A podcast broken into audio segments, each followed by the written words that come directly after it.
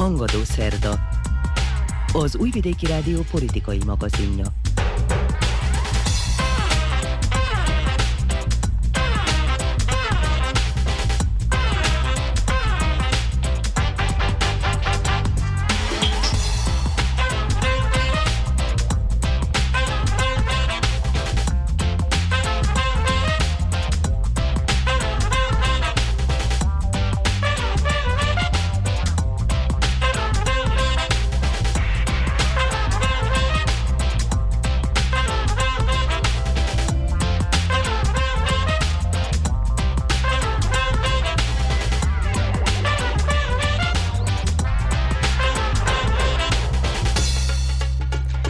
Üdvözlöm hallgatóinkat a mikrofonnál Muci Szántó Márta, miközben az uniós politikusok jelentős aránya részletes kivizsgálást ígért a szerbiai választásokkal kapcsolatban.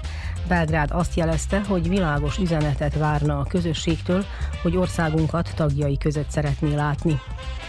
Megtartotta alakuló ülését a tartományi képviselőház. A koszovói kormány aláhúzta, hogy a nyugati partnerek felszólításai ellenére sem semmisíti meg a dinár betiltásához vezető határozatot. Az észak-koszovói szerb lakosság pedig tüntetést tartott a súlyosbodó életkörülmények miatt. Benyújtotta a lemondását a köztársasági elnöki tisztségről Novák Katalin. Külpolitikai rovatunkban a hosszas bolykot után felálló észak-írországi kormány kilátásairól lesz szó. A területet ugyanis megalakulása óta első ízben irányítja majd a Londontól elszakadni vágyó katolikus tömb. Egyebek mellett ezek lesznek a témáink, tartsanak velünk!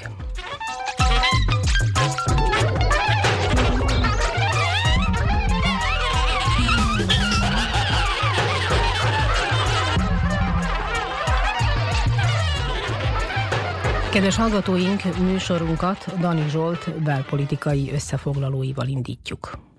Elvárásokkal összhangban az Európai Parlament a múlt héten megszavazta a decemberi választásokról szóló határozatát, amelyben nyomozásra szólított fel a felmerülő vádak kapcsán.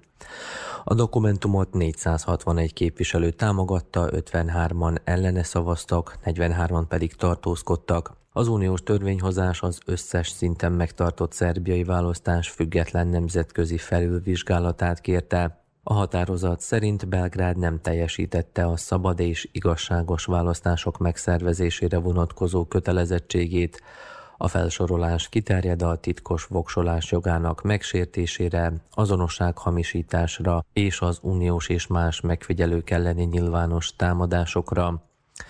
A képviselők túlnyomó része a jogállamisági normák súlyosnak nevezett megsértése miatt a Szerbiának folyósított pénzügyi támogatás befagyasztására szólított fel. Arra emlékeztettek, hogy a demokratikus intézmények megfelelő működése központi eleme egy ország uniós felzárkózásának, a parlament egyben elítélte a média pluralizmus hiányát, amelyről várhatóan több részlet kerül napvilágra az Ebelsze néhány héten belül megjelenő jelentésében. Vladimir Bilcsik az Európai Parlament Szerbia jelentéstevője szerint a határozat szövege a frakciók közötti kompromisszum eredménye. Kiemelte, hogy most a szerbiai intézményeken van a sor, hogy lépéseket tegyenek a felhozottak kapcsán. A Szerbiát ért bírálatokról elmondta, hogy Belgrádnak változnia kell, hogy az unió részévé váljon. Andreas Schieder, uniós parlamenti képviselő és a decemberi voksolás egyik megfigyelőjének elmondása szerint az Európai Bizottság és az Európai Tanács komolyan veszi a szerbiai választások kivizsgálásának előkészítését. Egykori uniós illetékesek szerint a szerbiai hatalomnak a határozatra nem külső beavatkozásként kellene tekintenie. Ugyanakkor minden jel arra utal, hogy Belgrád így vélekedik. Anna Bernabics miniszterelnök azt nyilatkozta, hogy egyetlen külföldi illetékessel sem szándékozik tárgyalni ezügyben, hozzátéve, hogy lemondana, ha más ország vezetője közvetlenül tőle kérne egy választással kapcsolatos nyomozást. Bernabics, illetve más kormánytagok is az első világháborút megelőző Bécs által Belgrádnak küldött ultimátumához hasonlították az uniós határozatot. A szerbiai hatalom képviselői a médiában többnyire azt üzenték a nyilvánosságnak, hogy az itteni politika nem egy kötelező érvényel nem bíró európai határozattól függ. Egyesek pedig arról igyekeztek meggyőzni a közvéleményt, hogy az uniós parlament nem képviseli hitelesen a közösséget.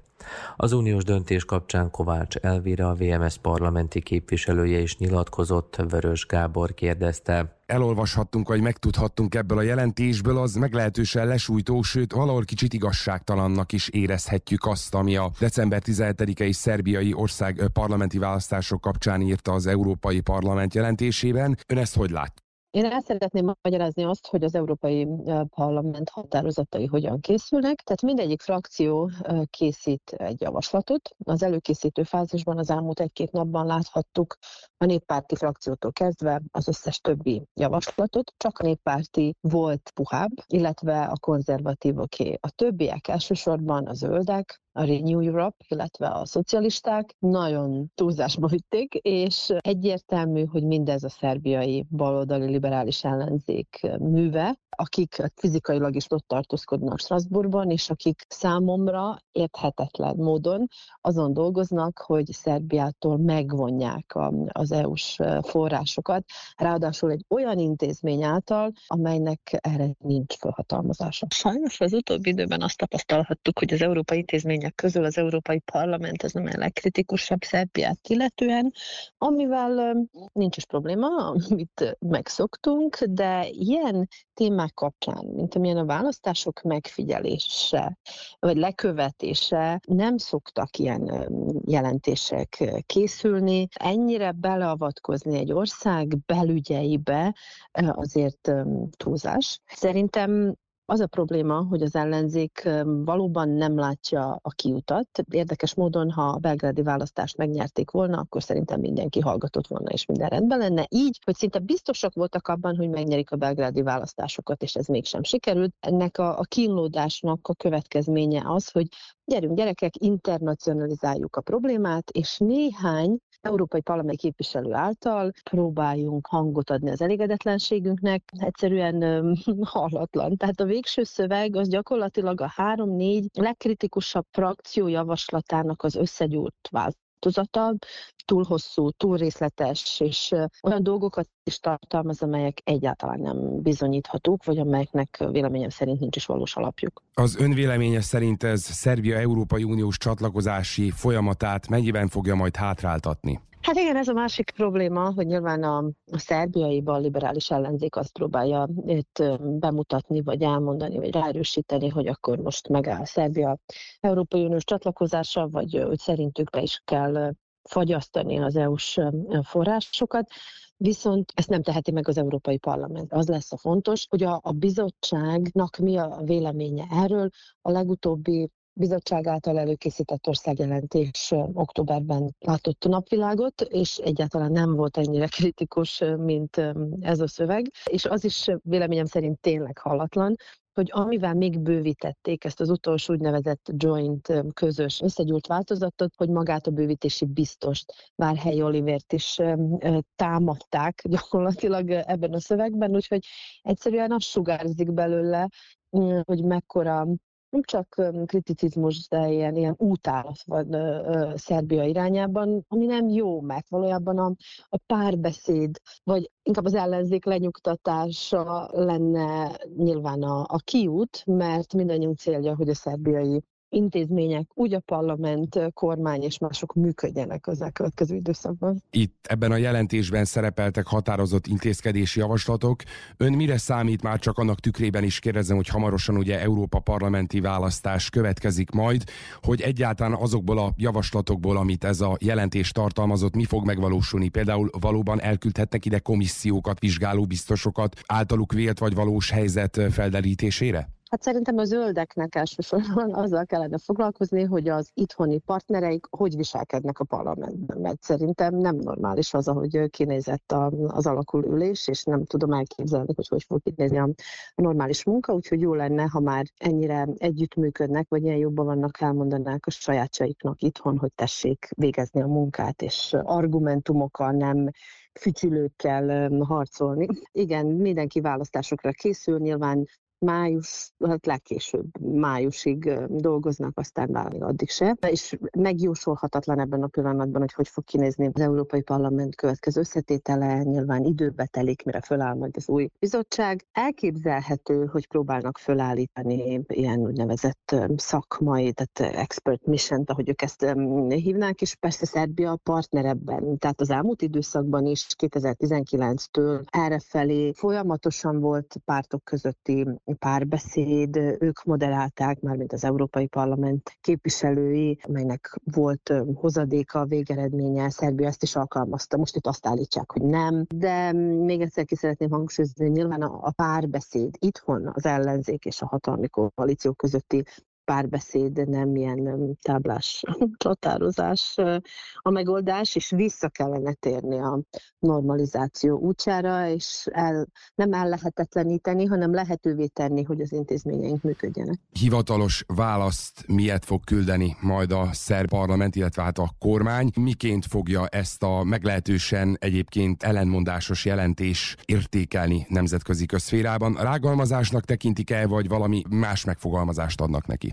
Hát nyilván tudomásul vesszük, hivatalos választ nem szokás erre küldeni, de a legjobb válasz az lenne, ha Szerbia bebizonyítaná, hogy a lehető legrövidebb időn belül megalakul, vagy befejezi alakulülését a szerbiai képviselőház, és kormánya is lesz Szerbiának, és folytatja a munkát. Ez talán az egyik legreálisabb fejezet, nem sok ilyen van ebben a határozatban, amely pontosan erre hívja föl, és ha az előttünk álló kormány vagy mandátum négy éves lesz, mert ez is egy ilyen általános kritika, ami jogos, és a VMS-nek az az álláspontja, hogy valóban négy év szükséges ahhoz, hogy alkalmazzuk is a reformokat. Hát még az ellenzéknek is jó, hogy négy évük legyen arra, hogy bemutassák, hogy talán ők lennének a valamiféle alternatíva. Ha folyamatosan kampányhangulat van, és választások elé nézünk, a munka az áll, illetve időhúzás van, úgyhogy ez lenne talán a, legjobb válasz erre a kritikus jelentésre, határozatra. Elemzők megítélése szerint a hatalmi haladó párt arra számított, hogy az Európai Néppárt frakciója képes lesz megakadályozni a Szerbiával szemben bírálatokat megfogalmazó határozat elfogadását. Szakértők arra emlékeztettek, hogy a haladók még ellenzékként hasonlóképpen választási csalással vádolták a demokrata párt által fémjelzett hatalmat, és szintén külföldi intézmények és nagykövetek közbenjárását kérték.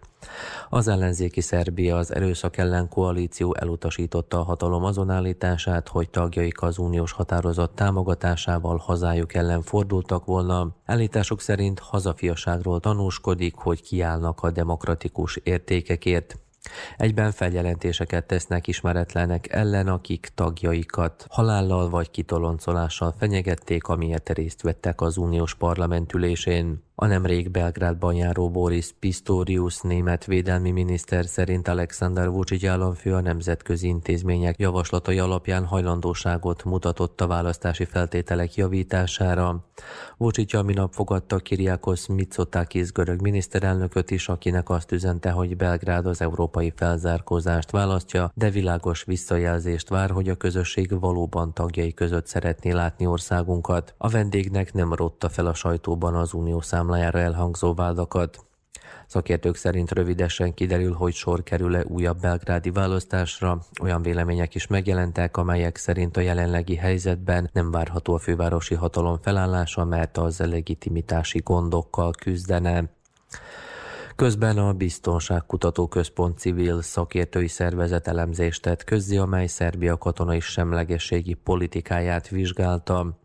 A kutatás szerint országunkat jogi, azaz elméleti, illetve gyakorlati szempontból sem lehet semlegesnek nevezni. A szerzők kiemelik, hogy a hadászati semlegesség státus elsősorban a nagyhatalmak elismerésétől és nem egy egyoldalú deklarációtól függ. Azaz a hatalmak bizonyos jogi kötelezettségeket vállalnak a semlegesnek tartott országok iránt. A kutatás gyakorlati szempontból közelítve arra emlékeztetett, hogy a szerbiai hadsereg korszerűsítését a nyugati szabványok elfogadása követte, amelyet csak politikai szinten ellensúlyozott az orosz és a kínai haditechnika vásárlása. Egy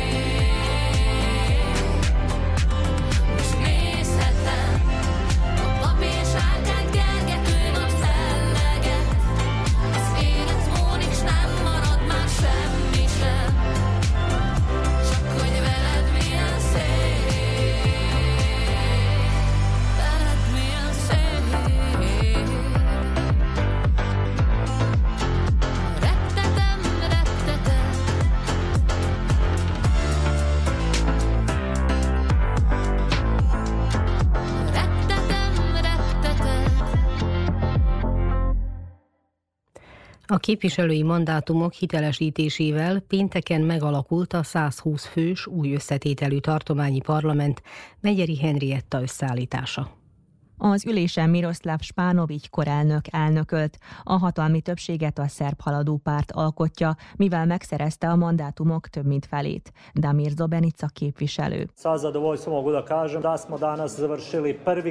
Elégedettséggel mondhatom, hogy ma befejeztük az első lépést. Hitelesítettük a képviselői mandátumokat. Innentől kezdve elindultak a koalíciós tárgyalások az eddigi partnerekkel. Elsősorban a Vajdasági Magyar Szövetséggel, a Szerbiai Szocialista Párttal és a köré tömörülő pártokkal, illetve más képviselőcsoportokkal, közölte Zobenica. A szerb haladó párt elégedetlenségét fejezte ki az ellenzék bolykottálásával kapcsolatban, mely az előző összetételű parlamenthez képest több mandátumot szerzett.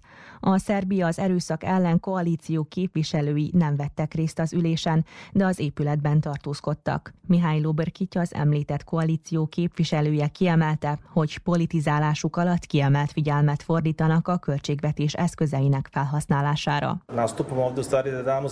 Jelenlétünkkel felhívjuk a figyelmet arra, hogy a mögöttünk álló választások több szinten is megbuktak Szerbiában. Ezzel a polgárok szavazati jogának integritását kérdőjelezték meg. Vajdaságban 215 ezer ember szavazott a koalíciónkra. Készen állunk arra, hogy megvédjük a szabad szavazati jogot, mondta a képviselő. Stanko Puzsitya, Szerbia az erőszak ellen koalíció tartományi lista vezetője közölte, védelmezni fogják annak a 215 ezer szavazónak az akaratát, aki erre a jelölt listára adta le a voksát. A nép hangja leszünk a tartományi parlamentben. Szeretnénk visszaadni a képviselőház integritását. A mai napon a választási folyamat verességet szenvedett Szerbiában, fogalmazott Stanko Puzsics. Györgyó Györgyitya, Szerbia az erőszak ellen képviselője mindenek előtt köszönetet mondott a listára szavazó polgároknak. Hozzátette, a választópolgárok támogatása ösztönző erővel bír munkájuk során. A legnagyobb ellenzéki csoportulásként az a feladatunk, hogy beszéljünk mindarról, ami a régiót érinti. Feltesszük majd a kérdést, hogy mire költik a vajdaságiak pénzét, miért nincs egészséges ivóvíz több tartományi nagyvárosban, vagy miért ömlik annyi pénz Vajdaságból Szerbia többi térségébe. Természetesen Vajdaság Szerbia része, viszont Belgrád után az ország második legjelentősebb gazdasági régiója. Tudni szeretnénk, hogy mire költik el a pénzünket. Olyan politikai csoportosulás leszünk, amely mindenről informálja majd a polgárokat, szögezte le Györgyó Györgyics. A NÁDA koalíció képviselői kijelentették, hogy konstruktívan nem járulnak hozzá a tartományi parlament munkájához, valamint a Szerbia az erőszak erőszak ellen koalícióval egyhangulag leszögezték, hogy nem vesznek részt sem a tartományi parlament elnökének, sem pedig az alelnököknek a választásán. Az ülésen egyébként megalakultak a frakciócsoportok. A Vajdasági Magyar Szövetség kilenc mandátumot szerzett. Juhász Bálint a VMS frakció vezetője. A képviselői mandátumok hitelesítésével megalakult a tartományi parlament új összetétele. Szeretném elégedettséggel megállapítani, hogy konstruktív, nyugodt hangnemben telt a képviselőház munkája. Nagyon örülök ennek. Abban reménykedem, hogy a jövőben ugyanígy fog folytatódni. Szeretném a közvéleményt tájékoztatni arról, hogy a Vajdasági Magyar Szövetség megalapította 9 tagú képviselőcsoportját. Szeretném elégedettséggel megállapítani, hogy a harmadik legerősebb politikai erő vagyunk Vajdaságban, köszönhetően a választópolgárok bizalmával, hiszen erőn felül és az eddigiektől erősebben támogatták a Vajdasági Magyar Szövetség elnökünkért, közösségünkért a jövőért listát. Ennek a felhatalmazásnak birtokában, a bizalommal élni szeretnénk, szeretnénk folytatni a munkát. Abban a kiváltságban van részünk, hogy a magyar közösségért dolgozva, a magyar közösség prioritásait is előtérbe helyezve, elérve, azért dolgozva, egész Vajdaságért, Szerbiáért tudunk dolgozni. Szeretnénk folytatni a magyar és a szerb nép, a két ország közötti kapcsolatok erősítését. Szeretnénk abban a szellemben tovább dolgozni, ahogy Pásztor István megboldogult elnökünk tanította ezt nekünk, amilyen példát mutatott. Egy eh, konstruktív és minden vajdasági polgár számára előnyös négy évet munkát remélek. Mi ebben biztosan részt veszünk. A december 17-i választások után a szerb haladó párt 66 tartományi képviselői helyet szerzett a 120-ból. A Szerbia az erőszak ellen koalíció 30, a Vajdasági Magyar Szövetség 9, a Szerbiai Szocialista Párt 7, a Szerbiai Új Demokrata Párt, illetve a Szerb Királyság megújhodási mozgalom ugyanennyi mandátummal, míg az orosz párt kisebbségi listája egy mandátummal folytatja a munkát. Az alakuló ülésen nem nevezték ki a Vajdasági Parlament elnökét, alelnökeit sem főtitkárát. A szerbiai képviselőház alakuló üléséhez képest a Vajdasági Parlament első ülése nyugodt körülmények között zajlott le.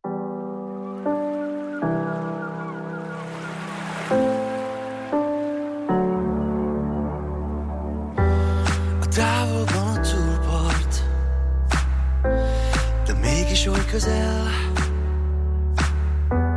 A szél minket ma megtart.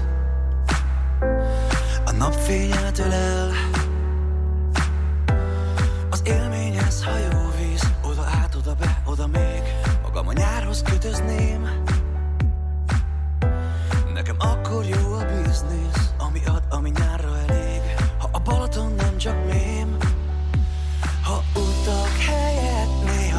mis refights, mi correo.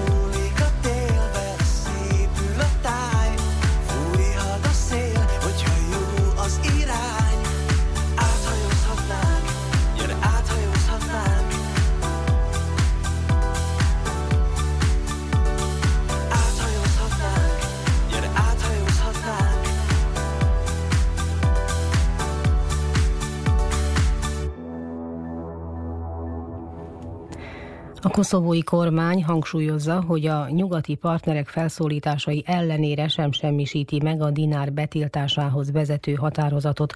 Dani Zsoltot hallják. Szerbia egy kis, de jelentős győzelmet aratott az ENSZ biztonsági tanácsában tartott Koszovóról szóló rendkívüli ülésen, nyilatkozta Alexander Vucic köztársasági elnök. Vucic a Belgrád által kezdeményezett ülést követően elmondta, többnyire elégedett az ott elhangzottakkal, rámutatva, hogy országunk érdekei ellen egyedül Nagy-Britannia és Svájc szólalt fel. Mint ismeretes, a hatalmak és a tanács ideiglenes tagja is arra szólították fel Pristinát, hogy halassza el a dinár betiltásáról szóló határozat végrehajtását. Az államfő jelezte, hogy kellemes meglepetést okozott egyes országok korrekt hozzáállása. Kiemelte, hogy a történtek ugyan nem oldják meg a koszovói szerbek problémáit, de világos üzenetet küldenek, hogy Belgrád nem adja fel az érdekeikért folytatott harcot. A szerbiai törvényhozás küldöttei az ENSZ-ben tartott meghallgatáson elfogadhatatlannak nevezték azt, hogy egyes országok Koszovó esetében folyamatosan megtűrik a szerb kisebbség elleni terrort. Az elmúlt napokban több központból nem is első alkalommal lehetett hallani Pristinát bíráló szavakat, az Európai Unió sajtószolgálata szerint az egyoldalú lépések hátráltatják az integrációt, ezért konstruktív álláspontot sürgetnek a Belgráddal való viszonyrendezési folyamatban. Az Egyesült Államok továbbra is a restriktív intézkedések elnapolását kéri Koszovótól, mondta Jeffrey Hovenier, Washington ottani nagykövete, aki szerint a pristinai hatalom magatartása hatással lesz az Egyesült Államokkal való partnerségre. Washington térségünkkel foglalkozó külön megbízottja Gabriel Escobar pedig világossá tette, hogy Pristina egyoldalú lépései nem maradhatnak következmények nélkül. Németország korábban azt jelezte, hogy tavaszra több száz további katonával bővíti a KFOR békemisszióban szolgáló katonainak számát. A berlini védelmi tárca fontosnak és figyelmüket igénylő térségnek nevezte régiónkat, ezért támogatni akarják a stabilitás megőrzését, üzenték. A kurti kormány napokban megerősített álláspontját bírálták az ottani civil szervezetek is, amelyek szerint a hatalomnak érvényesítenie kell a kisebbségeket védő jogi keretet. Nem meglepő módon kurti politikai ellenfelei és élesen bírálták őt, az ellenzék szerint a koszovói miniszterelnök nyugati szövetségesekkel való ENSZ-ben folytatott konfrontatív vitája szükségtelen és káros volt Pristina számára. Abdullah Hoti előző koszovói kormányfő arra emlékeztetett, hogy először történt meg, hogy Koszovó főszövetségesei bírálatokat fogalmaztak meg ellene az ENSZ keretében. Kurti pedig azt hangoztatta, hogy kormányon nem avatkozik bele a központi bank döntésébe, amely a dinár betiltását mondja ki. A jegybank pedig azt közölte, hogy további szabályok kidolgozásával pontosítja korábbi döntését, amelyet az elkövetkező három hónap alatt hajtanak végre teljes mértékben. Kurti nagy port kevert azzal az állításával, miszerint Belgrádhoz köthető csoportok terveztek ellene merényletet, miközben Észak-Macedóniában tartózkodott egy politikai rendezvényen. A pristinai ügyészség viszont azt közölte, hogy nem értesült merényletre vonatkozó ügyekről, és Belgrádban is határozottan elutasították, hogy bármi közük lenne az elhangzott vádakhoz. Az észak-koszovai szerb közösség a hét elején tartott tiltakozást Észak-Koszovska Mitrovicában, ahol formálisan a nyugdíjas egyesületek jelentették be a tüntetést, de ezen minden réteg és korcsoport képviseltette magát. Ezen arra hívták fel a nemzetközi közösség figyelmét, hogy tovább súlyosbodnak az eddig is nehéz életkörülményeik, miután Pristina megfosztaná őket az eddig használt készpénztől. A felvonulást támogató szerb listapárt szerint nemzettársaik másodrendű polgárok Koszovóban. Arra emlékeztettek, hogy a dinára mostanitól válságosabb időszakban is megmaradt, mint fizetőeszköz. A szerb lista egyben arra kérte az ott élő támogatóit, hogy ne dőljönek be azoknak a provokatív utcai feliratoknak és plakátoknak, amelyek a hatóságok elleni erőszakos ellenállásra szólítják fel őket. Az ortodox egyház pedig egységre, bátorságra és türelemre intette az ott élő híveket. Egyelőre teljes bizonytalanság uralkodik a szerb közösség körében, mert számos ismeretlen jelentkezik a dinárkészletek fogyásával.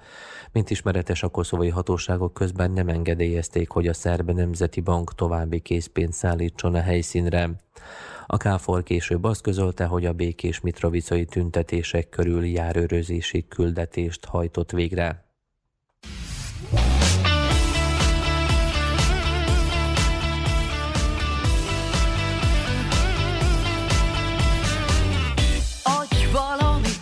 Ne bánt,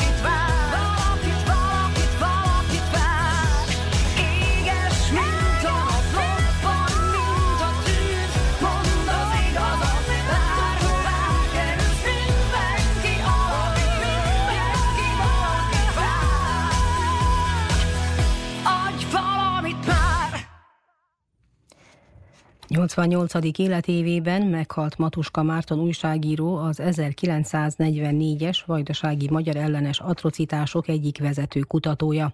Ternovács István emlékezik rá. Matuska Márton 1936. október 12-én született Temerinben földműves családban. Szülei mindössze öt és fél katasztrális holdon gazdálkodtak. 11 tagú családban nőtt fel. Gyermekkorában libákat őrzött. 8 éves volt 1944-ben, amikor édesapját a kommunista partizánok elhurcolták, de túlélte a vérengzést. 1956-ban egyetemistaként kezdett el dolgozni az egyetlen vajdasági magyar napilapnál, a Magyar Szónál, ahonnan 1993-ban vonult nyugdíjba. Elsőként kezdett el nyilvánosan publikálni az 1944-es 45-ös magyar ellenes atrocitásokról. Ez akkor történt, amikor Ágoston András az első újakkori vajdasági magyar érdekvédelmi szervezet, a történelmi VMDK elnökeként 1990 áprilisában levelet intézett a Szerb Tudományos és Művészeti Akadémiához, és kérte a magyar ellenes vérengzések feltárását. Matuska Márton tárca sorozata 45 nap 44-ben címmel a magyar szó oldalai látott napvilágot a témakörben elő előadásokat tartott az Egyesült Államokban, Kanadában, Ausztráliában, Nagy-Britanniában és Európa számos országában. Az 1944-es atrocitásokról hét könyvet írt. Munkásságáért egyebek mellett Táncsics Mihály és Magyar Örökségdíjban részesült, és megkapta a Magyar Köztársaság aranyérdem keresztje kitüntetést. Matuska Márton örömmel konstatálta, hogy 2013-ban a magyar és a szerb állam meg a két nemzet között a két államfő csúrogi főhajtásával kezdetét vette a történelmi megbékélés. De a vele készült egyik utolsó interjúban is hangsúlyozta, hogy a kutatások és a megbékélés terén még bőven akadt tennivaló. Nincs még azért minden elrendezve. Hát A magyar államfő bocsánatot kért. A magyar és a szerb parlament foglalkozott a kérdéssel, és mind a két országgyűlés kimondta azt, amit ezekről a dolgokról ki kellett mondani egy-egy határozatba, nyilatkozatba. Viszont hát mondjuk elmaradt a szerb részről az államfő bocsánat kérés. Tudtommal ebben benne van az is, hogy a szerb társadalomban nehezebb letisztázni ezt az ügyet, mint ahogy a magyar társadalom letisztázta. Lényeg az, hogy mi elvégeztük azt, amit ebbe az ügybe el lehetett végezni. A szerb állam, illetve Jugoszlávia pedig ezt az egész 44-45-ös bűncselekményt úgy kezelte, mintha soha meg nem történt volna. És most a szerb társadalomnak ennyi után kell a gondolkodás módján változtatni, mert nem is tudják az emberek, hogy csak ugyan mit tettek itt titójék. És nem hiszik el, mint ahogy nem hitték el nagyon sokáig, de hála Istennek, hogy Szerbiában van olyan politikai erő, amelyik ezt bevallotta, és olyasmiket megtett, hogy a szerb kormányfő elment Szabadkára, és megtette azt, amit az ügyben meg kellett tenni. Sorolhatnánk még, hogy mi mindent megtettek már, viszont nem tudjuk, hogy hány áldozat volt. Hát azért ebbe a tekintetben nem történt nagy lépés előre. Mert a két akadémia megpróbálta ezt az ügyet csinálni, nem sikerült tisztázni. Újvidéken például két razia volt, és csak egy emlékmű van. Most, ahogy hallom, készül egy másik, de én azt nem tartom méltónak, mert ahogy eddig értesültem, az nem egy magyar áldozatoknak szóló emlékmű lesz, hanem egy általános, amire okunk van nekünk, hogy állítsunk ilyent is, na de hát ha van egy emlékmű, amelyik a szerbeknek és a zsidó áldozatoknak szól főleg, akkor kell, hogy legyen egy másik, amelyik nem a város eldugott zugába, amaz meg ott van a város központjába, és aki átmegy a Dunahídon, vagy fölmegy a Péterváradra, és onnan letekint az újvidéki oldalra, az látja, hogy ott van egy szoborcsoport, és tudja, hogy az kinek szól. Tehát a két dolgot egyenlőképpen kell kezelnünk Szerbiában, Magyarországon. Matuska Márton temetéséről később intézkednek.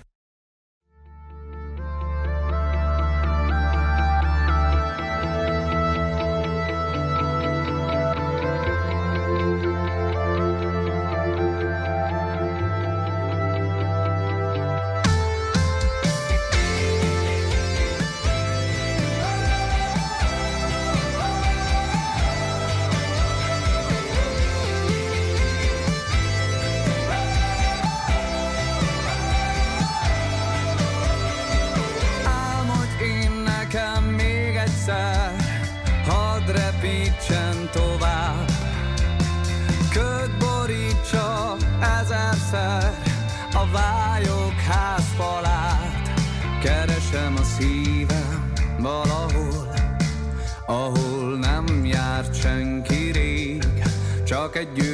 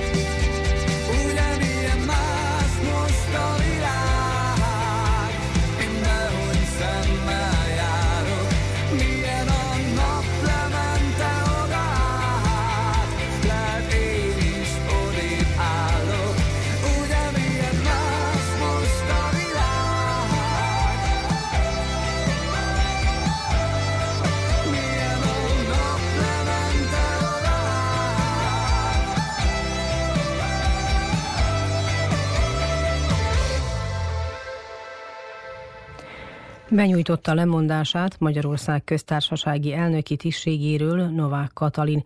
Novák Katalin szombaton délután jelentette be lemondását, miután tavaly áprilisban kegyelmet adott a Bicskei Gyermekotthon igazgató helyettesének.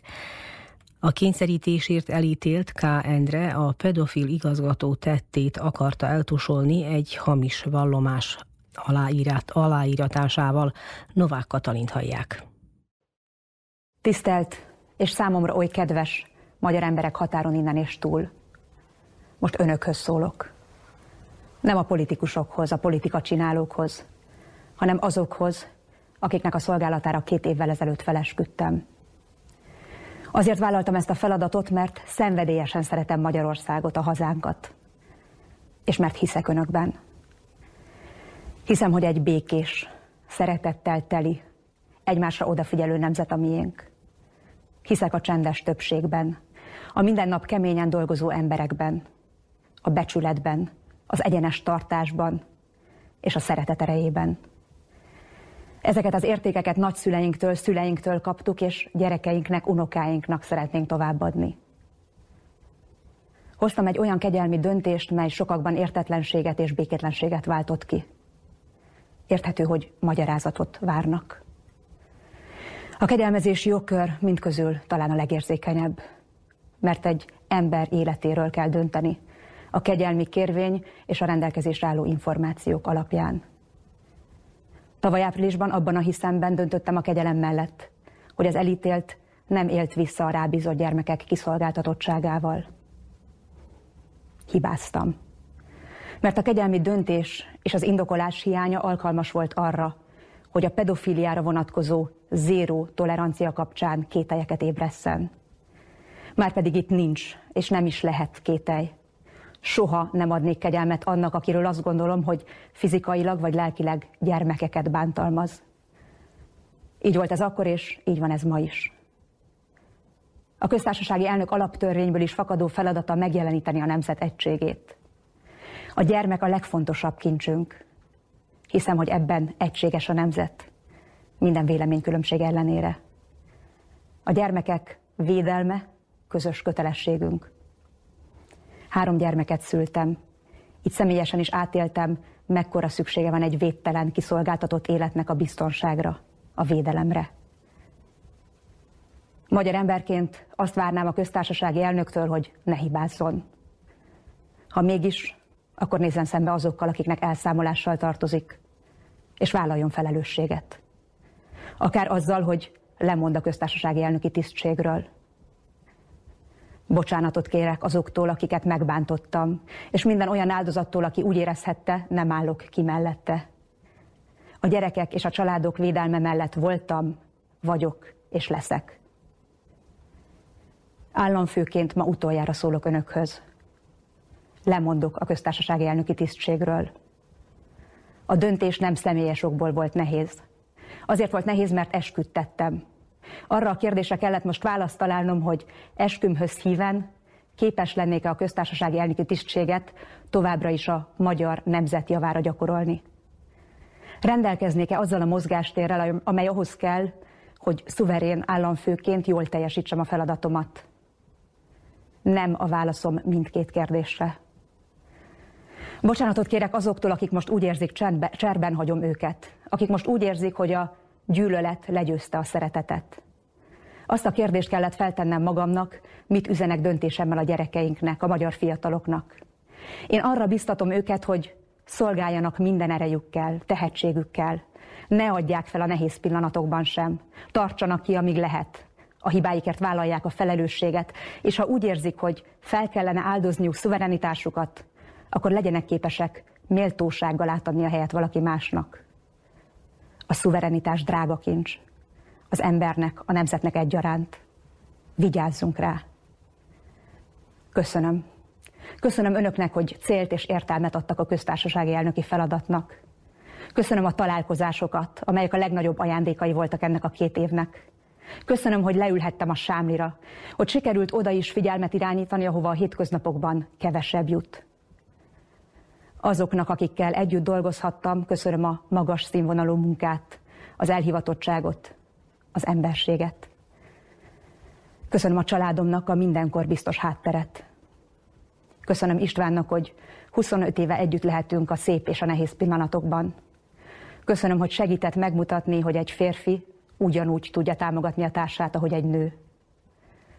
Köszönöm Ádámnak, Tamásnak és Katának, hogy az édesanyjuk lehetek, és hogy célt adnak életem közélet után következő szakaszának is. A politika kemény, olykor kegyetlen világ. Vannak, akik azt gondolják, hogy nekünk, nőknek ezért nem is való. Ezzel nem értek egyet. Ne hagyjuk magunkat. Kellenek a nők a közéletbe is, mert hitem szerint akkor idővel méltányosabb, békésebb, és bizonyára tartalmasabb lesz ez a világ. Hálás vagyok azért, hogy a magyar nemzetet szolgálhattam. Isten, áld meg a magyart, mert tiéd az ország, tiéd a hatalom, és tiéd a dicsőség. Novák Katalin bejelentése után a kegyelmi kérvényt felterjesztő Varga Judit igazságügyi miniszter is távozott a közéletből. Egyes források szerint Varga Judit nem támogatta a kegyelmi kérvényt, végül mégis aláírta. Varga Judit volt férje, Magyar Péter egy közösségi oldal posztjában jelentette be, hogy lemondott minden állami cégben betöltött megbízatásáról, és kilép a Nemzeti Együttműködés rendszeréből, valamint keményen kritizálta Rogán Antalt, a miniszterelnök kabinet főnökét. A magyarországi sajtóban megjelent, hogy Novák Katalin tanácsadója és régi mentora Balogh Zoltán református püspök lobbizhatta ki a köztársasági elnöknél K. Endre elnöki kegyelmét. Azóta Balogh Zoltán kijelentette, hogy elutasít minden olyan törekvést, amely egyházát egy olyan ügybe akarja belerángatni, melyhez semmi köze nincs. Nem sokkal Novák Katalin lemondása előtt megjelent egy hosszú írás a Bicskei Gyermekotthon igazgató helyettese voltam című Facebook oldalon, amiről később kiderült, hogy valóban K. Endre a szerzője. Ebben K. Endre saját szemszögéből mutatta be a bicskei ügyet, és azt állította, lényegében koncepciós eljárás áldozata semmi rosszat nem tett. Novák Katalin távozásával megindultak a találgatások a lehetséges utódjáról.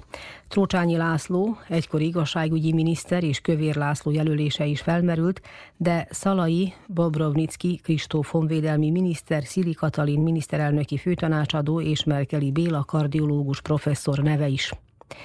Az eset kapcsán a magyarországi ellenzéki pártok alkotmánymódosítással és aláírásgyűjtéssel akarják elérni, hogy a jövőben a polgárok közvetlenül válasszanak köztársasági elnököt. Orbán Viktor miniszterelnök Novák lemondása óta nem szólalt meg az ügyben.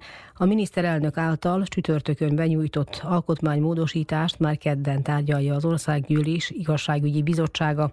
Ez arról szól, hogy a kiskorúak ellen elkövetett bűncselekményekért nem lehet államfői kegyelmet adni. Miután az elnök lemondását a parlament elfogadja, ideglenesen az országgyűlés házelnöke, vagyis Kövér László a megbízott köztársasági elnök. A parlamentnek ettől kezdve 30 napon belül meg kell választania az új magyar államfőt.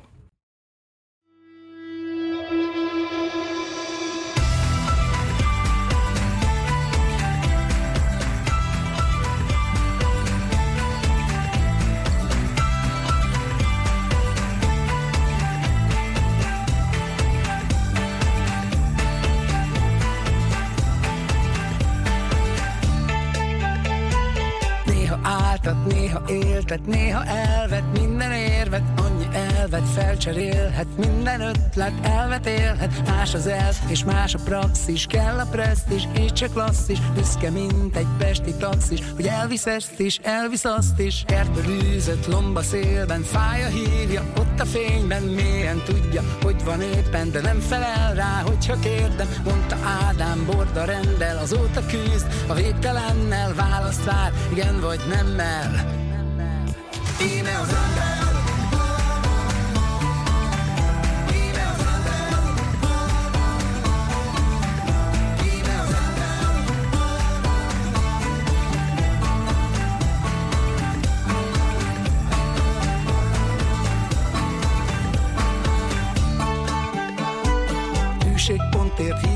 Hízelegve, ráadást a dízeletbe, a hóvirágot vízbe tett be, a dráma is más rímbe szedve, farzsebéből kilóg a stegsze, gyors ebédje, pilóta keksze, a nagy jövőnek útja messze, róla lesz elnevezve, szomszéd bácsi, tök magot rág, néni nyírja, rózsabokrát, Cseszko Jedno, Prága poprát, rossz hatással lesz a poprát, pénze annyi, mint itt a tenger, elzavarták, mégsem ment el, fel nem fogni értelemmel. Emails.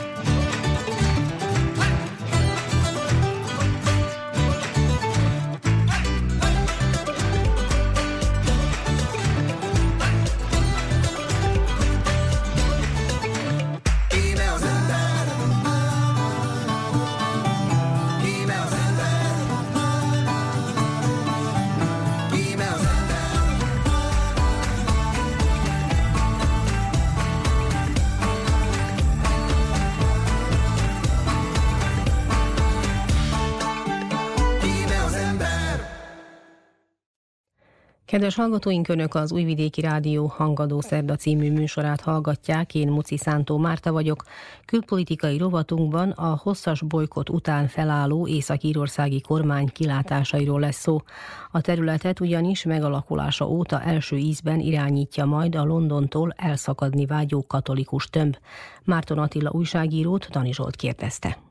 Észak-Írország évtizedekig jelentett biztonságpolitikai kulcspontot. Műsorunkban a témával foglalkoztunk a legutóbbi osztani választásokkor, azóta egészen idáig pedig bolykott miatt nem volt lehetséges a kormányalakítás. Emlékeztetőül azt kérdezem Márton Attila újságírótól, hogy miért is jelentős a terület és miért fontosak a napokban történtek. Szerbusz és üdvözlöm a hallgatókat is. Észak-Írországot nagyjából egy évszázaddal ezelőtt azért hozták létre, azt az államot, ugye, amely az Egyesült Királyság része, hogy mindörökre biztosítsa a brit szellemiségű protestáns többséget az új határokon belül. Tehát amikor a Sinn Féin részéről Michel O'Neill végre elfoglalhatta helyét, mint első miniszter, két éves húzavona után, akkor egyértelművé vált, hogy történelmi változás történt. Hogy ennek a történelmi változásnak lesz-e folytatása, ahogyan sokan spekulálnak, szerintem egyelőre alaptalanul a tekintetben, hogy esetleg Észak-Írország csatlakozhatna az ír köztársasághoz, úgymond újra egyesülne az ír-sziget, az természetesen a jövő zenéje.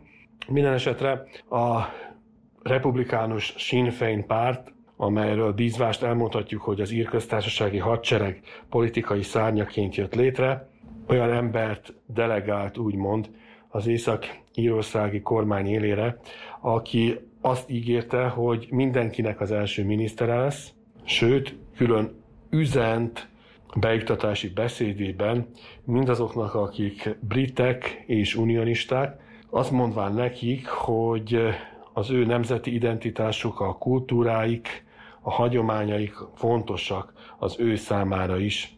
Azt üzente még nekik többek között, hogy ezt a kétirányú utcát közösen végigjárhatják, hogyha félúton találkoznak, mondván, hogy ő kitárja a karjait és a szívét is. Az idilli hangulatot elrontotta valamelyest azt, hogy a keményvonalas unionisták igencsak berzenkedtek amiatt, hogy Észak-Írország első minisztere egy republikánus lett. Ugyanakkor azt is tudni kell, hogy az unionista, tehát a brit párti fegyveres alakulatok, nem hivatalos fegyveres alakulatok továbbra is léteznek. Például az Alsteri Védelmi Szövetség és az Alsteri önkéntes erő mind a kettőnek Kelet-Belfastban van a központja, nem is olyan messzire a híres vagy hírhet Stormonttól, az Észak-Írországi képviselőtestület székhelyétől. A jelenlegi északír politikai berendezés messze nem nevezhető ideálisnak, de talán nagyobb stabilitást teremtett, mint korábban. Mik jellemzik ezt a rendszert? 1998-ban lett vége annak, amit némi eufemizmussal, de immár bevett hagyományként The Troublesnek neveznek, tehát a bajoknak szokás nevezni, aznak, ami elkezdődött 1969-ben, és úgy nagyjából a 20. század végéig tartott. Tehát 1998-ban született meg az Egyesült Államok közvetítésével, ez nagyon fontos, a nagypénteki megállapodás, amely értelmében kialakul egy szabadon megválasztott kormányzat Észak-Írországban, úgy ám a szabadon megválasztott mellé hozzá kell tenni azt is, hogy hatalom megosztáson alapszik, lévén, hogy egyenrangúként irányítják a kormányt a brit unionisták és az ír nacionalisták vagy republikánusok, annak érdekében, hogy tovább vigyék a stabilitás és a megbékélés ügyét.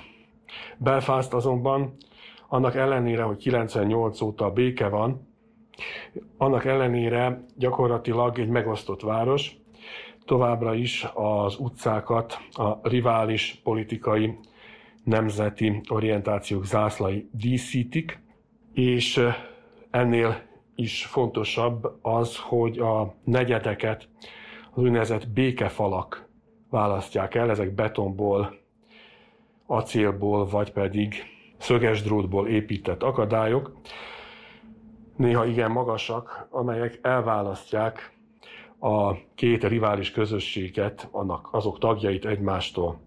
Ennek a hatalom megosztásnak, ami a nagypénteki megállapodás alapjain jött létre, nem valami fényes a múltja, a közelmúltja sem. Nagyon sokszor bolykottált, akár évekig, akár az egyik, akár a másik fél. 2016 a Brexit szavazás óta, amelyen ugye a Brexit szavazáson Észak-Írországban a többség az unióban maradás, az Európai Unióban való maradás mellett döntött, de hiába, amikor az Egyesült Királyság területén többségben voltak a távozási szavazatok, tehát 2016 óta alig működött a Stormont, tehát az Észak-Írországi képviselőház, képviselőtestület. A Sinn Féin volt az, amely 2017-ben bolykottált, és ez a bolykott majd három évig tartott.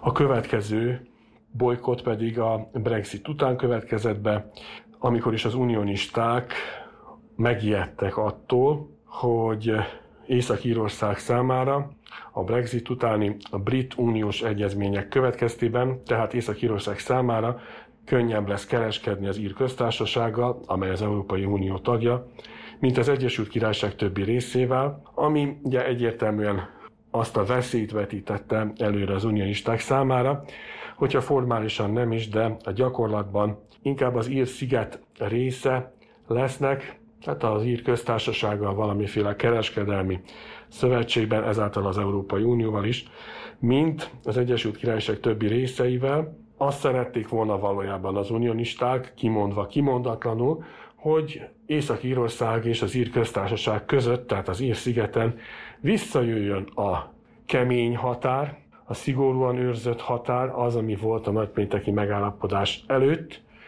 Ez az ő ügyüket szolgálta volna, gondolták, ugyanakkor a másik fél arra figyelmeztetett, hogy ha ez így lenne, akkor nem biztos, hogy békés marad a helyzet lévén, hogy az ő számukra a nagypénteki béke megállapodás egyik fő hozadéka az volt, hogy nincs kemény határ, valójában nincs is határ Észak-Írország és az Írsziget többi része, tehát a köztársaság között. Ez a húzavona éveken át tartott, és legutóbb ugye ez a blokád, amelyet a Demokratikus Unionista Párt vezetett be, megakadályozva azt, hogy az észak-írországi választások után a győztes, tehát a Sinn Féin, amely történelmi eredményt ért elő, az első republikánus párt, amely relatív többséghez jutott a szavazáson, elfogadja az első miniszteri helyet, tehát megakadályozta ezt a DUP, két éven át blokkolta, ameddig végül nem kapott biztosítékokat a londoni kormánytól az aggájaival kapcsolatban.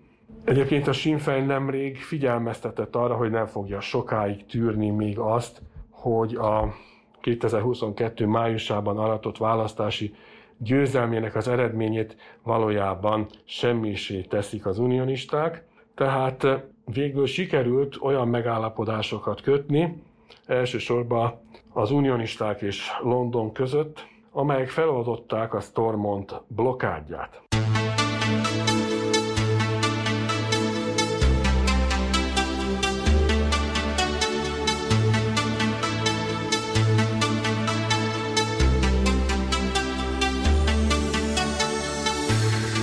Jön egy forró szél, megolvad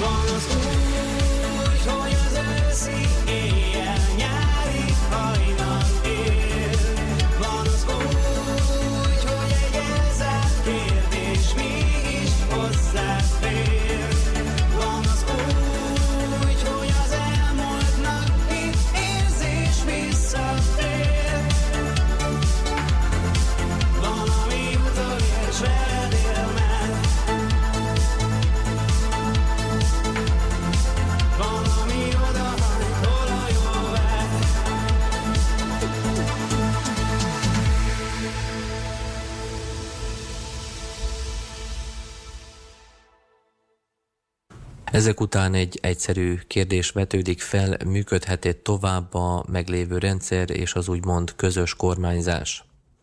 Említettem a DUP-t, a DUP-nek a hivatalos politikája 2007-ig az volt, hogy meg kell semmisíteni a Sinfeint, most viszont oda jutottak, hogy együtt kell, hogy kormányozzanak, ugyanis az első miniszternek van egy társa, jelenleg ugye a DUP adja ezt a társat, a két társ első miniszter, úgymond, a már említett O'Neill és az unionista Emma Little Pengeli, arról beszéltek, hogy készek együttműködni egymással, tehát nagyot változott a világ 2007 óta. Észak-Írországban valójában nem annyira fontos, hogy ki az első miniszter és ki az első miniszter helyettese, lévén, hogy ugyanolyan erős pozíciókról van szó. És nem meglepő, hogy Emma Little Pengeli, aki a unionisták részéről ugye a miniszter, első miniszter helyettese azt mondta, hogy ő és Michel O'Neill soha nem fognak megállapodni az elveiket illetően lévén, hogy az egyik republikánus, a másik unionista.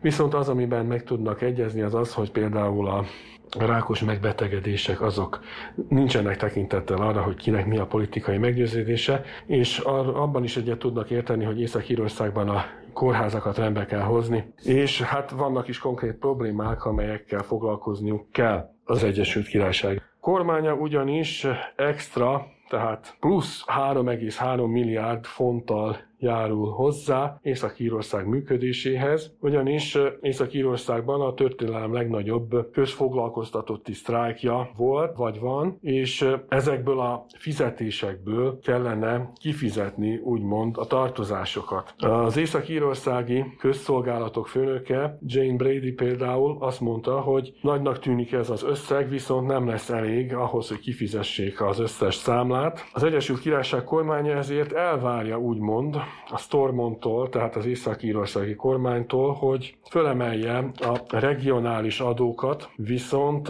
hát az adóemelés egyetlen olyan hatalomnak sincs érdekében, amely a szavazók szabad akaratától függ, és ami a pénzeket illeti, a brit kormány elutasította tavaly, hogy megemelje Észak-Írország évi költségvetését, ami valamennyivel több mint 14 milliárd font. Tette ezt annak ellenére a Sunak kormány, hogy az infláció több évtizedre visszatekintve rekord szinten van.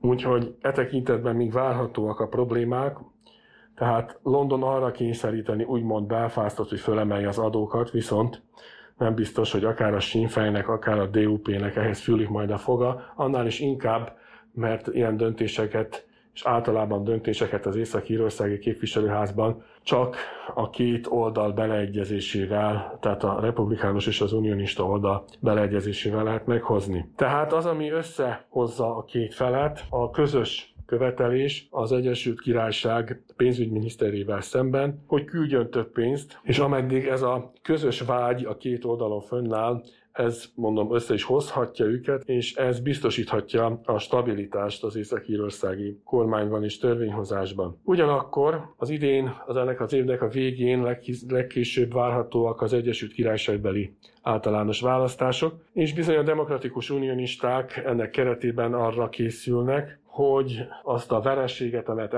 elszenvedtek a Sinn Féintől 22 májusában, a visszájára fordítsák, tehát a DUP-nek az a célja, hogy minél jobb fényben tüntesse föl magát, elsősorban a kemény vonalas unionisták szemében. Az a tény, hogy éppen kompromisszumot kötött a DUP a londoni kormányjal a Brexit utáni kereskedelem ügyében, sok kemény vonalas unionistát igencsak megzavart, és a DUP vezetőjét, Jeffrey Donaldson sebezhetővé tette a saját szavazóbázisán belül.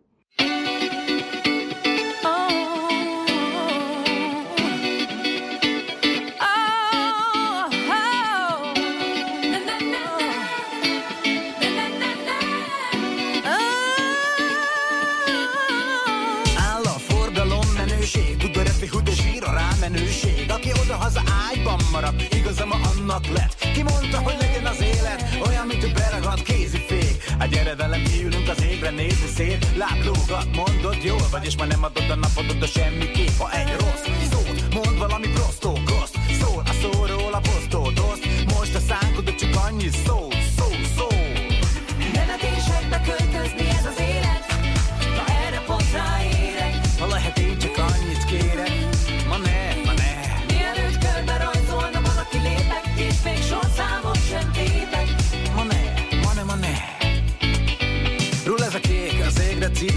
húz a gép, jó kép. Ma ne gyere, hogy itt egy ajánlat vár már. Ma nem, ma ne tegyél át, cédulát rá. Ma csak egy szamba van egyedül az eszembe De ha a címlapon új cica üzembe.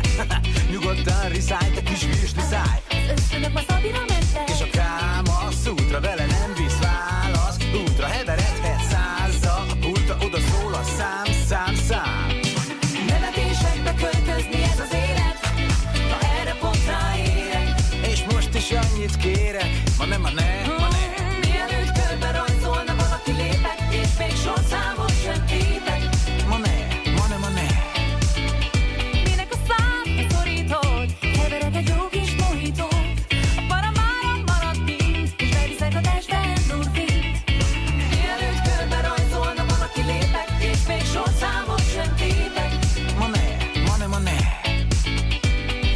tévét nézd, a szónokon a kamera, de sztornó Korhatár karika, no, no Nincs kaliba, pedig az pornó Csak amit a palimatól jól Kapcsolom is elbár százból Nem sok, akinek megy a szájból Hogy csinálj segget, szám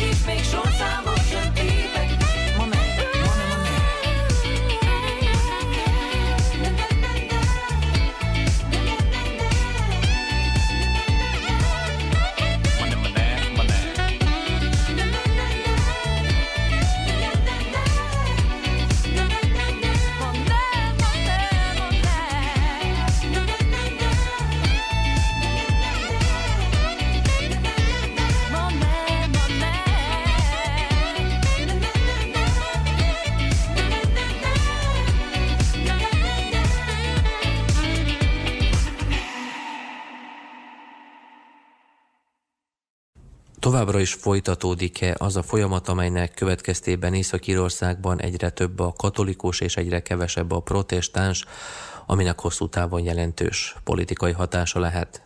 Az ír republikánusok, vagyis köztársaságpártiak egyik fő jelszava az, hogy eljön a mi napunk, és sokan úgy gondolják, hogy ez ennek a folyamatnak a kezdete lehet. Ám vannak olyanok is, akik azt mondják, hogy éppen az a tény, hogy a Sinn Féin abba a pozícióba került, hogy első minisztere van, paradox módon ellehetetlenítheti a Sinn Féin fő célját, az ír újraegyesülést, ugyanis miközben nagyjából Észak-Írországban a lakosság 40%-a nacionalista és ugyanúgy 40%-a unionista van, 20% úgymond semleges, viszont ezek a semlegesek inkább az Egyesült Királyságban való maradást szeretnék. Tehát annak ellenére, hogy a Sinn Féinnek a nemrégi választásokon növekedett a népszerűsége, nem növekedett azoknak a száma, akik az ír egyesülést akarják, tehát nem növekedett 50% közelében sem, nem hogy az fölé. Nemrég, pontosabban decemberben az Irish Times újság elvégzett egy közvéleménykutatást, miszerint Észak-Írországban csak 30% szeretné az egyesülést, az újraegyesülést, az ír sziget egyesülését, miközben 51% ez ellen lenne. Hasonló adatok voltak a korábbi fölmérésekben is. Mindez történik annak ellenére, hogy Észak-Írországban nemrég a katolikus lakosság, tehát amely elvileg republikánus, tehát ír lenne, többségben került a protestánsokkal szemben, akik főleg az annak idején több évszázaddal ezelőtt a brit királyok által oda telepített skótok és angolok leszármazottai. Tehát annak ellenére, hogy a demográfiai mutatók is a republikánusok javára tértek át, ez nem mutatkozik meg abban, hogy a lakosság mit szeretne. Márpedig új, ír újraegyesülés a nagypénteki megállapodás szerint csak akkor lehetséges, ha azt népszavazáson Észak-Írországban a többség úgy akarná. Még az sem volt elegendő a republikánus ügy győzelméhez úgymond, hogy az ír köztársaság az utóbbi évtizedekben igencsak megváltozott, gazdag lett, a korábbi mély szegénységgel szemben szekuláris lett, azzal szemben, hogy korábban, még a megalakulásakor száz évvel ezelőtt gyakorlatilag a katolikus egyház irányította, és pluralista lett, tehát minden szempontból olyan országá lett az ír köztársaság, amely akár vonzó is lehetne, akár a semlegesek, de bizonyos értelemben még talán az ellenérdekelt unionisták szemében is. A Sinn Féin népszerűségét nem annak köszönheti tehát, hogy megnövekedett Észak-Írországban a köztársaság pártiak aránya, hanem annak, hogy gyakorlatilag a Sinn Féin tönkreverte a saját republikánus blokkján belüli riválisát, a szociáldemokrata munkáspártot, az SDLP-t, tehát a saját blokkján belül úgymond egyeduralomra tört és jutott. Skóciában egyébként hasonló a helyzet ott is, hiába tudott dominálni sokáig a skót nemzeti párt, nem tudta 50% fölé vinni a függetlenségi szavazóknak az arányát. A híres referendumon sem, ami a Brexit előtt volt, Ugye persze fönnáll az a kérdés, hogy ha tudták volna a skótok, hogy hamarosan bekövetkezik a Brexit, akkor vajon a függetlenségre szavaztak volna-e nagyobb arányban. Így is 10% volt csupán a különbség azok között, akik az unió megmaradására szavaztak Skóciában, és azok között, akik a függetlenséget akarták volna. De hát ez a mi lett volna, ha tartományba tartozik ez a kérdés. Visszatérve a valósághoz, Sokan úgy gondolják, hogy a demográfiai arányok megváltozása miatt unionista első minisztere már nem lesz Észak-Írországnak, viszont ez nem jelenti azt, hogy az uniónak, tehát az Egyesült Királyságnak is vége lenne, viszont azt jelenti, hogy az úgynevezett unionista államnak, Észak-Írországnak ilyen formában vége van. Tehát egy olyan állam, amely az unionista protestáns dominációt volt hivatott megőrizni, vége lett, lévén, hogy abból a dominációból már nem sok maradt. Az is érdekes, hogy Michel O'Neill első miniszterként a leggyakrabban nem Észak-Írországról beszélt, tehát nem azt mondja, hogy Northern Ireland, hanem azt mondja, hogy Írország északi része. Nagyon fontos ez a distinkció, habár vannak, akik megjegyezték, hogy Michel O'Neill kompromisszumkészségét kifejezésre juttatván néha még azt is kimondja, hogy Észak-Írország. A Sinfejnek a helyzete annyiban paradoxális, hogy ahhoz, hogy megtartsa a többségét, mutatnia kell azt, hogy tud kormányozni, viszont hogyha azt bemutatja, hogy tud kormányozni, és kormányzó hatóvá teszi Észak-Írországot, akkor gyakorlatilag Észak-Írország létezésének a legitimitását is megerősíti.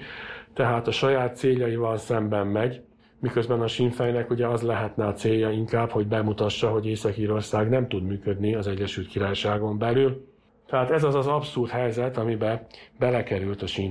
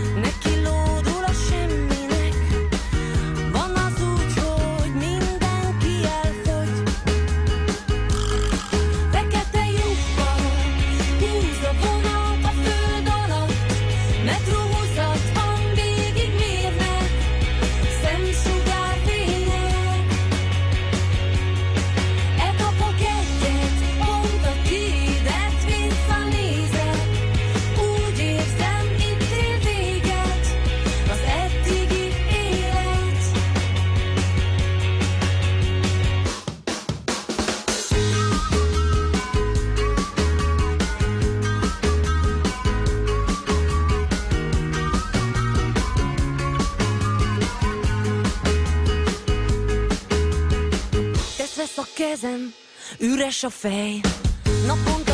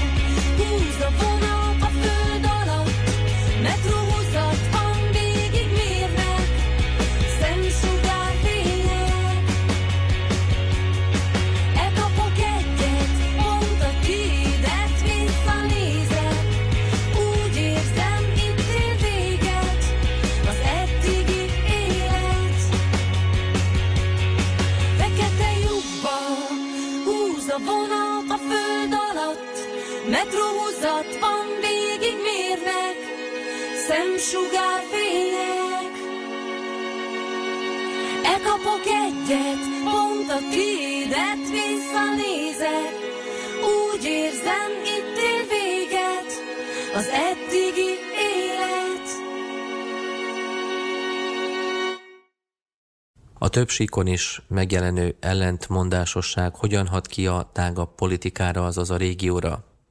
Ami az adatokat illeti, pontosítanék még annyiban, hogy ugye elmondtam, hogy 51% Észak-Írországban mondja azt, hogy az, Egyesült, hát az Egyesülés ellen szavazna, tehát az Egyesült Írország ellen szavazna, 30% szavazna csak rá. 15% azoknak az aránya, akik nem tudnák, nem tudnának hogyan szavazni jelenleg, tehát bizonytalanok, 5% pedig azt mondta, hogy nem szavazna. Ahogy mondtam is, ez egy decemberben megjelent közvéleménykutatás eredménye. Ugyanakkor megváltoztak az arányok például az unionista táboron belül. Korábban 23% mondta azt, hogy 22-ben mondta azt, hogy támogatná, illetve el tudná viselni az ír egységet, viszont 23-ban már 32% mondta ezt, sőt, a, azoknak a száma, akik az unionistákon belül azt mondták, hogy nem lennének boldogok, de valahogy tudnának ezzel együtt élni, 41-ről 52%-ra növekedett.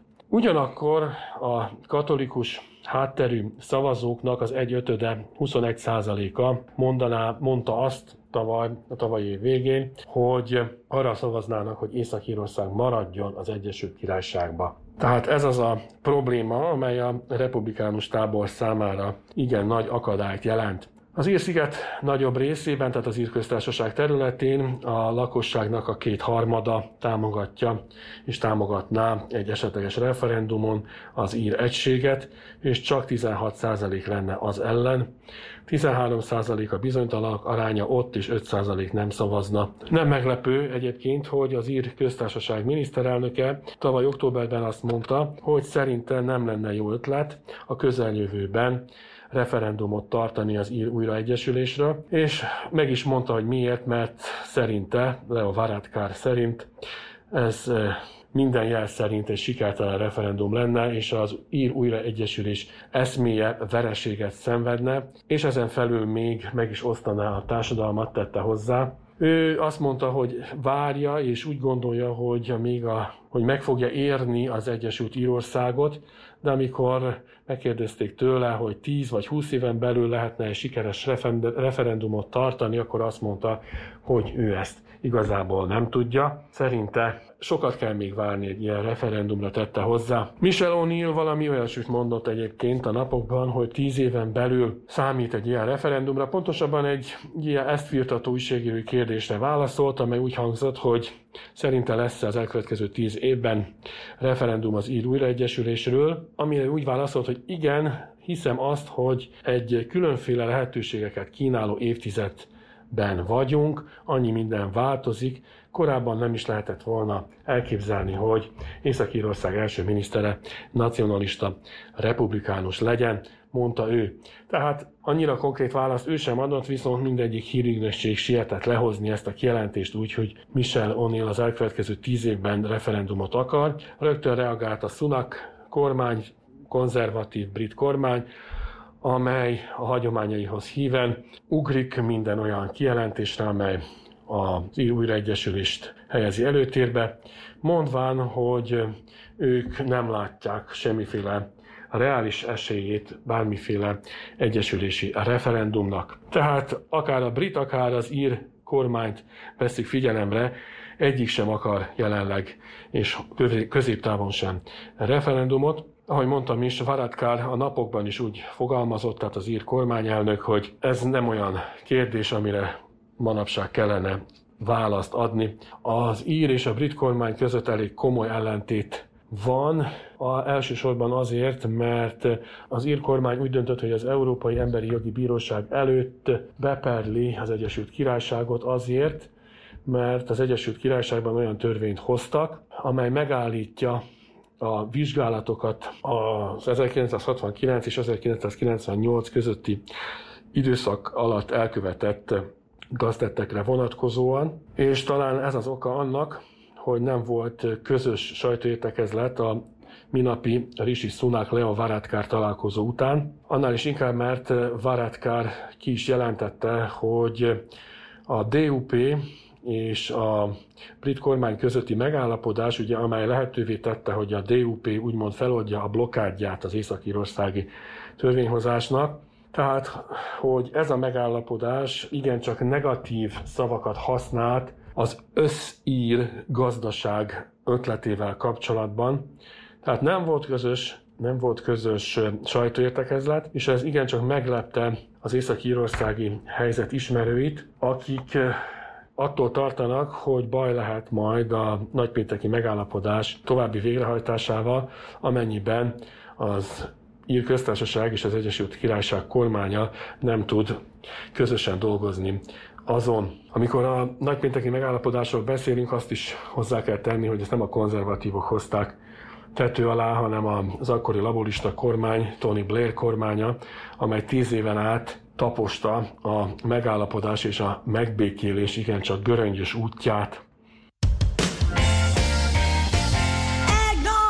Szólt az ügynök, fizetek a hangodért.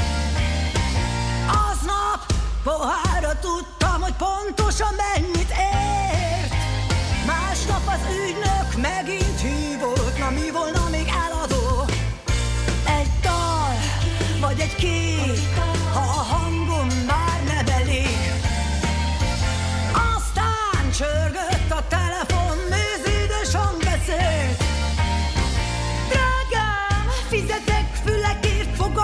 szemekért. És ha volna még valami eladó cucc, minden is érdekel. Na de nincs az a pénz, de látom, hogy mennyit is érsz. A képezett része nem leszek, lehet majd,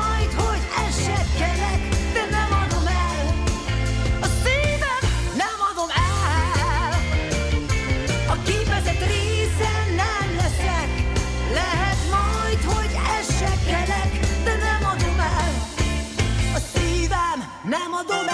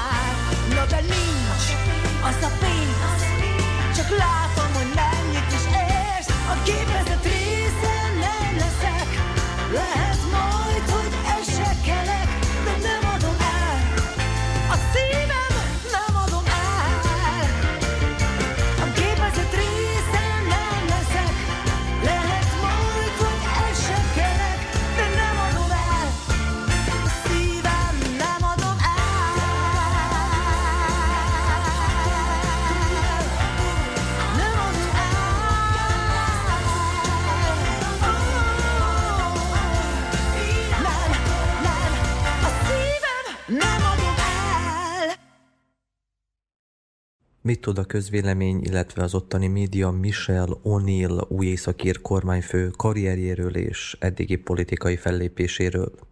Michel O'Neillról azt is elmondanám, hogy annak ellenére, hogy republikánus jelen volt harmadik Károly király koronázásán, és elfogadta egyébként az észak-írországi rendőrségi szolgálat védelmét is, ami a Sinn Féin hagyományaival való szakítást jelenti. Az észak-írországi rendőrség nagyon sokáig, tehát az észak-írország megalakulása után hosszú-hosszú évtizedeken át, egészen a nagypénteki megállapodásig, tehát gyakorlatilag majd száz éven át, az unionista mozgalom és az unionista politika fegyveres szárnya volt, így a Sinn Féin ellenségnek tartotta, és támadásainak a célpontja volt. Az utóbbi időben megkezdődött a katolikus vagy republikánus lakosságnak a beáramlása az észak-írországi rendőrségbe, ám annak az aránya továbbra sem közelíti meg a lakosságban levő arányát ennek a közösségnek. Minden esetre Michel O'Neill első miniszterként az észak-írországi rendőrség felé is tett gesztusokat. Michel Dorisként született egyébként egy munkás családban, Tyron körzetben. Az apja az ír köztársasági hadsereg, tehát az IRA tagja volt, a nagybátyja pedig pénzt gyűjtött az irának.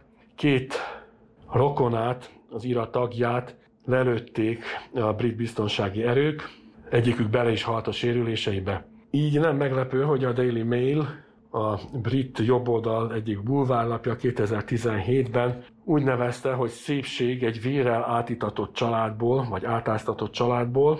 Michel O'Neill az unionisták nagyon sokáig gúnyolták szőkeségnek nevezvén, de számára ez nem jelentett újdonságot, lévén, hogy leányanya volt, 15 évesen terhes lett, és emiatt, ahogy mondja, az iskolában pestisként kezelték. Akkor eldöntötte, hogy ezt soha többé nem fogja eltűrni, még ezt 2021-ben mondta. A családja segítette a gyereke felnevelésében, majd szociális jogi tanácsadó lett. 2005-ben bekerült a községi parlamentbe, arra a helyre, amely valamikor az apjái volt, és a párton belül fölkarolta. Az a Martin McGuinness, aki a párt második embere, nagyöregje volt. 2007-ben került be az Észak-Írországi képviselőházban Stormontba. 2011-ben a Sinn Féin megtette mezőgazdasági, 15-ben egészségügyi miniszternek, és 17-ben pedig ő lett Martin McGuinness utódja az első miniszter helyettesi posztján. Sokáig úgy tartották, hogy Michel O'Neill valójában csak a bábja a Sinn Féin és az IRA veteránjainak, viszont kialakított magának egy önmagából eredő autoritást, bebizonyítván, hogy igencsak tehetséges politikusról van szó. O'Neill nem hazudtolta meg sem a családját, sem a hagyományokat. Ő azt mondja, hogy az írköztársasági hadsereg fegyveres kampányának meg volt az oka, nem volt alternatívája. Ott szokott lenni, amikor kommemorálják az IRA volt tagjait, és emiatt a keményvonalas unionisták igencsak elfogadhatatlan figurának tartják. De ahogy mondtam is, azzal, hogy részt vett harmadik Károly koronázásán, az elveit meg nem tagadva, fontos gesztust tett az unionista közösség felé. Márton Attila újságírót hallották. Kedves hallgatóink, ez volt az Újvidéki Rádió Hangadó Szerda című műsora. Új tartalommal egy hét múlva jelentkezünk.